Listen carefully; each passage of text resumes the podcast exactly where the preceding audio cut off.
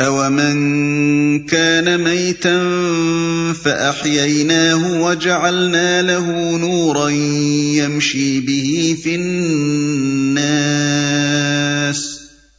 وَجَعَلْنَا لَهُ نُورًا يَمْشِي بِهِ فِي النَّاسِ كَمَن مَّثَلُهُ فِي الظُّلُمَاتِ لَيْسَ بِخَارِجٍ مِّنْهَا كذلك زين للكافرين ما كانوا يعملون.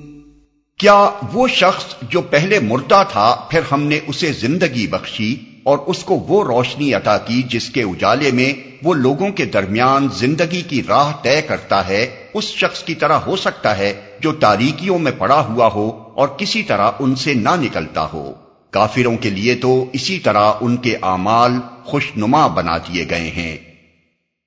کیا وہ شخص جو پہلے مردہ تھا، پھر ہم نے اسے زندگی بخشی؟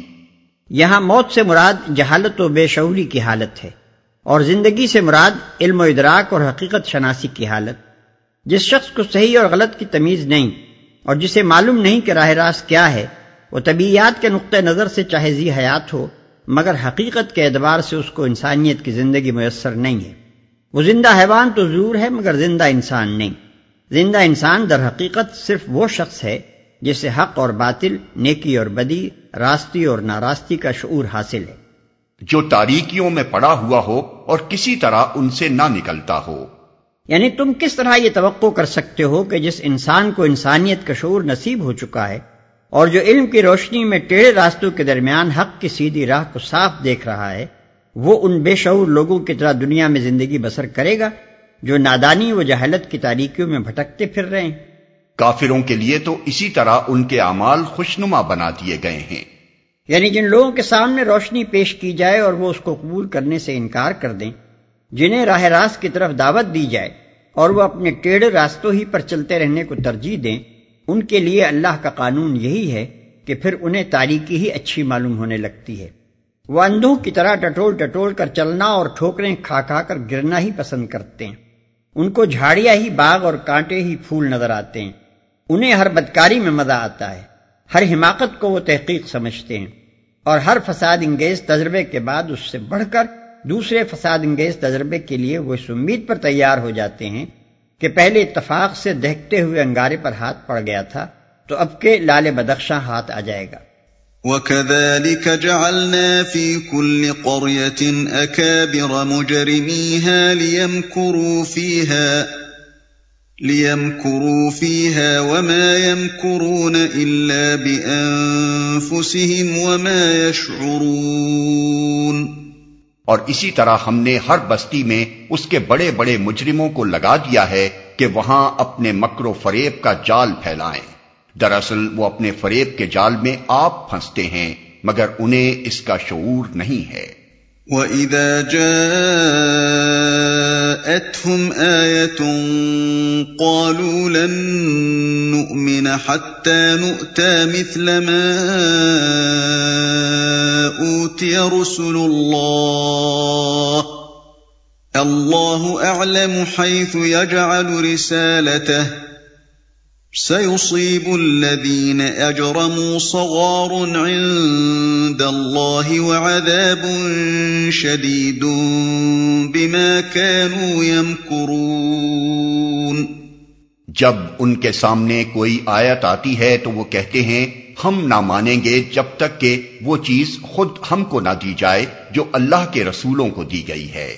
اللہ زیادہ بہتر جانتا ہے کہ اپنی پیغامبری کا کام کس سے لے اور کس طرح لے۔ قریب ہے وہ وقت جب یہ مجرم اپنی مکاریوں کی پاداش میں اللہ کے ہاں ذلت اور سخت عذاب سے دو چار ہوں گے۔ جب تک کہ وہ چیز خود ہم کو نہ دی جائے جو اللہ کے رسولوں کو دی گئی ہے۔ یعنی ہم رسولوں کے اس بیان پر ایمان نہیں لائیں گے کہ ان کے پاس فرشتہ آیا اور خدا کا پیغام لایا بلکہ ہم صرف اسی وقت ایمان لا سکتے ہیں جبکہ فرشتہ خود ہمارے پاس آئے اور براہ راست ہم سے کہے کہ یہ اللہ کا پیغام ہے۔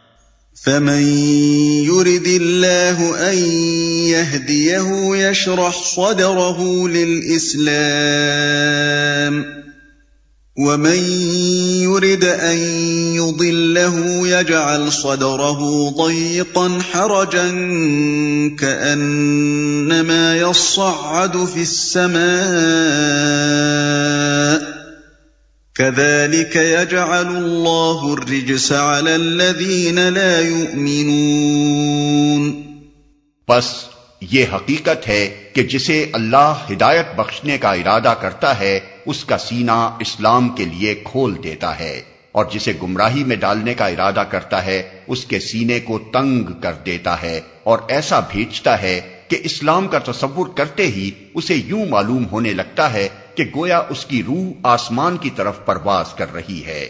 اس طرح اللہ حق سے فرار اور نفرت کی ناپاکی ان لوگوں پر مسلط کر دیتا ہے جو ایمان نہیں لاتے۔ اس کا سینہ اسلام کے لیے کھول دیتا ہے۔ سینہ کھول دینے سے مراد اسلام کی صداقت پر پوری طرح مطمئن کر دینا اور شکوک و شبہات و تذبذب و تردد کو دور کر دینا ہے۔ وَهَذَا صِرَاطُ رَبِّكَ مُسْتَقِيمًا۔ قَدْ فَصَّلْنَا الْآيَاتِ لِقَوْمٍ يَذَّكَّرُونَ۔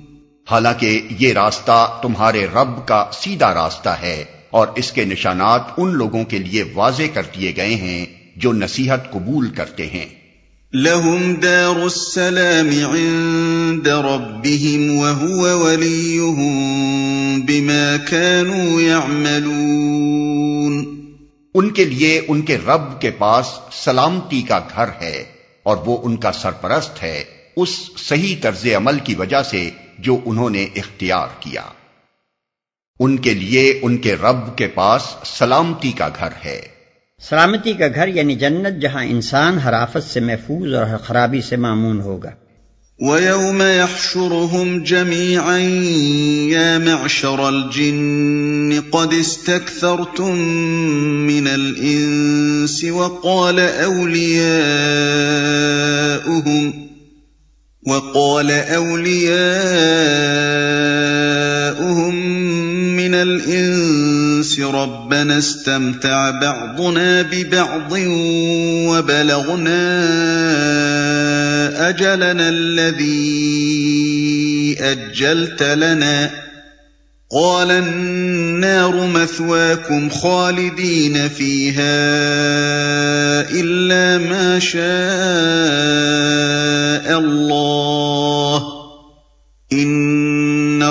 ربك حکیم علیم جس روز اللہ ان سب لوگوں کو گھیر کر جمع کرے گا، اس روز وہ جنوں سے خطاب کر کے فرمائے گا، اے گروہ جن، تم نے تو نوئے انسانی پر خوب ہاتھ صاف کیا۔ انسانوں میں سے جو ان کے رفیق تھے وہ عرض کریں گے پرورتگار ہم میں سے ہر ایک نے دوسرے کو خوب استعمال کیا ہے۔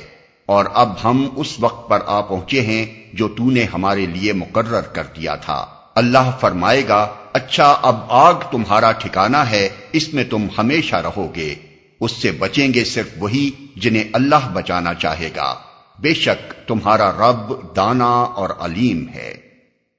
اس روز وہ جنوں سے خطاب کر کے فرمائے گا یہاں جنوں سے مراد شیاتی جن ہے ہم میں سے ہر ایک نے دوسرے کو خوب استعمال کیا ہے۔ یعنی ہم میں سے ہر ایک نے دوسرے سے ناجائز فائدے اٹھائے۔ ہر ایک دوسرے کو فریب میں مبتلا کر کے اپنی خواہشات پوری کرتا رہا ہے۔ بے شک تمہارا رب دانا اور علیم ہے۔ یعنی اگرچہ اللہ کو اختیار ہے کہ جسے چاہے سزا دے اور جسے چاہے معاف کر دے مگر یہ سزا اور معافی بلا وجہ معقول مجرد خواہش کے بنا پر نہیں ہوگی بلکہ علم اور حکمت پر مبنی ہوگی۔ خدا معاف اسی مجرم کو کرے گا جس کے متعلق وہ جانتا ہے کہ وہ خود اپنے جرم کا ذمہ دار نہیں۔ ہے اور جس کے متعلق اس کی حکمت یہ فیصلہ کرے گی کہ اسے سزا نہ دی جانی چاہیے۔ وَكَذَلِكَ نُوَلِّي بَعْضَ الظَّالِمِينَ بَعْضًا بِمَا كَانُوا يَكْسِبُونَ۔ دیکھو اس طرح ہم آخرت میں ظالموں کو ایک دوسرے کا ساتھی بنائیں گے۔ اس کمائی کی وجہ سے جو وہ دنیا میں ایک دوسرے کے ساتھ مل کر کرتے تھے۔ یعنی جس طرح وہ دنیا میں گناہ سمیٹنے اور برائیوں کا اقتصاب کرنے میں ایک دوسرے کے شریک تھے، اسی طرح آخرت کی سزا پانے میں بھی وہ ایک دوسرے کے شریک حال ہوں گے۔